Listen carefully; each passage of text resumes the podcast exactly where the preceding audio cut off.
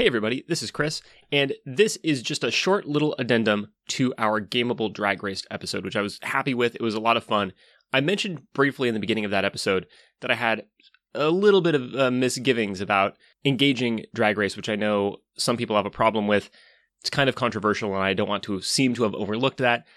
On the other hand, it seemed like an inappropriate place to get into depth about those issues, you know, while we were talking about putting Captain Kirk in a wig and stomping around the city on the runway. So, as it happened, this same topic came up while I was recording with Claire Mulkerin uh, for an upcoming episode.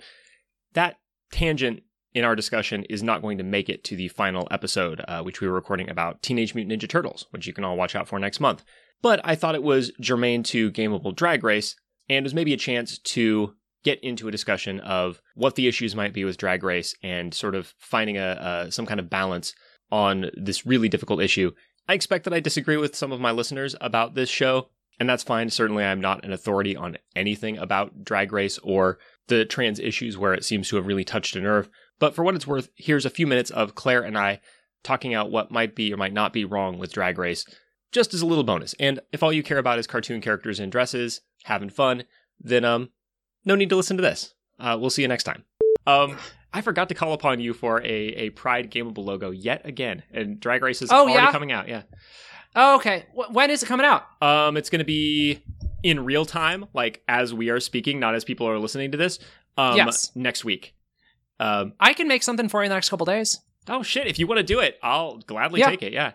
Okay, yeah, I'll I'll do my best to n- no guarantees, but I I don't th- I don't have a whole lot going on. Um, I I'm recording a couple things the next couple days, but I, I should have some spare time. So Oh yeah. Well, no pressure, but if you send it to me, I'll use it. I'm I, honestly, Sure. I'm a little bit scared because Drag Race is controversial right now, and I don't want to like.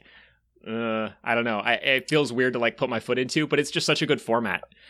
right, is it is it controversial in terms of like its treatment of like kind of trans issues and stuff like that, or what? Like the whole idea of drag as appropriative or as like respectful of that kind of thing, or whatever. Or Yeah, basically that's like I what I what I've seen because I felt like to be responsible I should look this up and see what the controversy is and it seems to be unfocused kind of ranging on a spectrum from RuPaul said insensitive things about like trans competitors in the show all the way over to like drag is back blackface and anyone who's associated with this is horrible.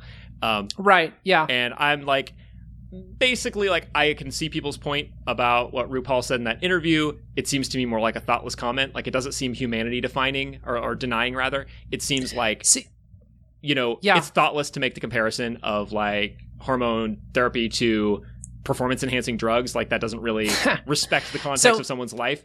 But yeah, it's at the same time it's an aesthetic judgment, not a judgment of anyone's lifestyle or humanity. So I'm willing to like forgive it in My- in the sense. my feeling I'm is- sorry. Go ahead. Yeah, no. My feeling is like as as problematic as like RuPaul may be slightly problematic. The drag itself may be slightly problematic, but I think the reason that people have an issue with it is that RuPaul and drag are more prominent in our culture than any other like just normal trans people. Mm. Like, and I think that the issue that comes out is like RuPaul's just a person and not like trans and not like, you know, anything like that. And so it's it's just this issue that I think some trans people have that like most cis people think about RuPaul and drag and drag race more than they think about real trans people. And so we have to always exist in the shadow of that.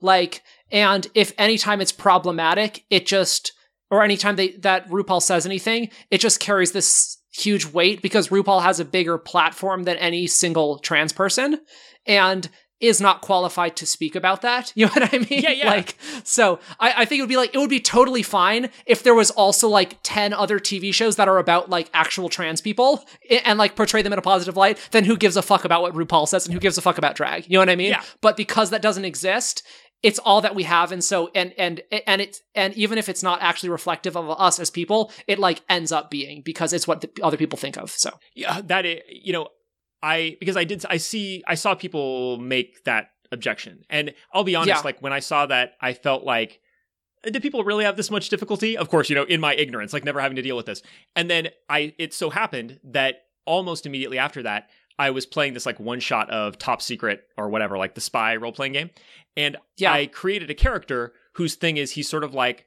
uh, a drag queen who was sort of like a male Bond girl. Like he was hooking up with this spy, and then the spy got whacked, and so now he's like drawn into spy intrigue. And Uh huh. immediately upon playing that character, I was like, oh yeah, nobody at this table has any concept of how being trans would be different from being a drag queen. This is a real problem. Right. Yeah. Yeah. Yeah.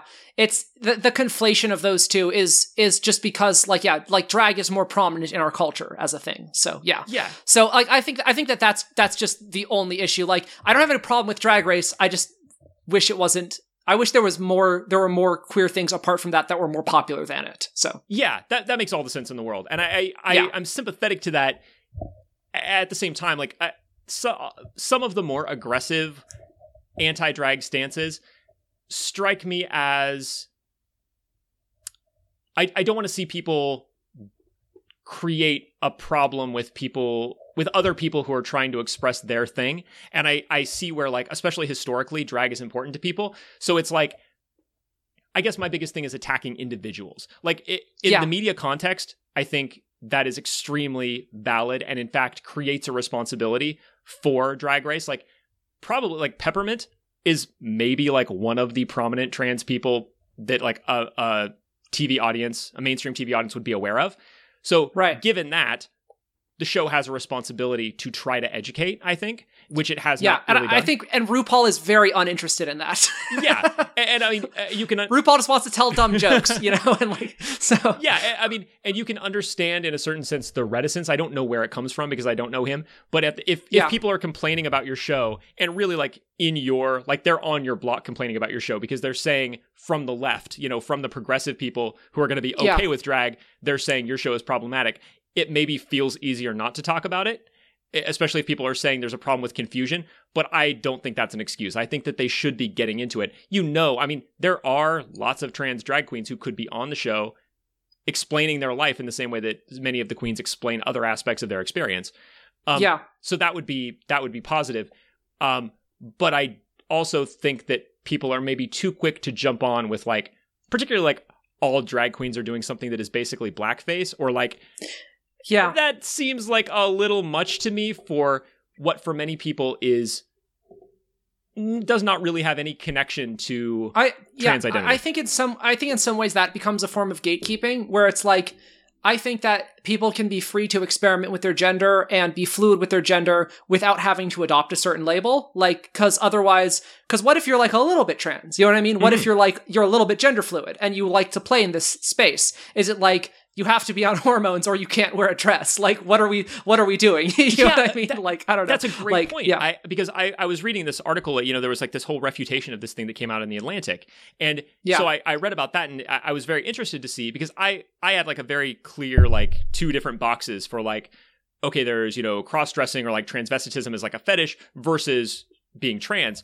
And I was interested to see that people who are somewhere in their process, like on their journey, so to speak, if you can bear the cliche, um, Yeah. are doing things like that as like some form of outlet, some form of experimentation. And it would be a shame if that kind of experimentation or that kind of ambiguity, because ambiguity I think is also valid, um, yeah. were shut down by people who had a, especially if it were by people who are more concerned with rhetoric than with ideology. Like having too Yeah. too firm an ideology is bad enough when it's like excluding other people, but what bugs me the most, and this is like by no means exclusive to like the left or trans people or anything, but like is people who just want the narrative publicly to be clear and therefore want Mhm. to deny people their opportunity to be themselves because you don't fit the narrative. Yeah. That's really frustrating to me. Um, Right. especially for people who are uh, experimental in any way. Like, I don't know. I, Yeah. And in some ways, I feel like even though, like, RuPaul isn't the perfect representation of the trans community could ask for, obviously, it still is opening the doors in some ways for um, trans people to be more accepted in society in a weird, backwards, not great way, but it's still doing good work. It's still better than nothing. You know what I mean? Like, Mm. for, for the position of trans people in society, you know? Like, I, I, I feel like, um, because it's the sort of thing like, okay, first off, you know, they don't cast whatever black people in movies, and then they only cast them in these really stereotypical roles. and then they only ca- and then like you know what I mean? Like Yeah. and you kind of like do little, do little steps and like this is a step. It's better than nothing and it's problematic but like it's I don't know. But but it's but we don't want to like say okay we have no more RuPaul. Are you happy? It's like if it, if we just go back to like just a bunch of like you know straight people and cis people on TV and that's it then we are not making progress like yeah, that's a, so- that's an interesting point. There's a distinction between Yeah. like black movies shouldn't be crime movies and crime movies shouldn't be black movies. Like one Yeah. of those things is helpful and one of those things is not. And maybe this Right, is that right, sort right. of a situation.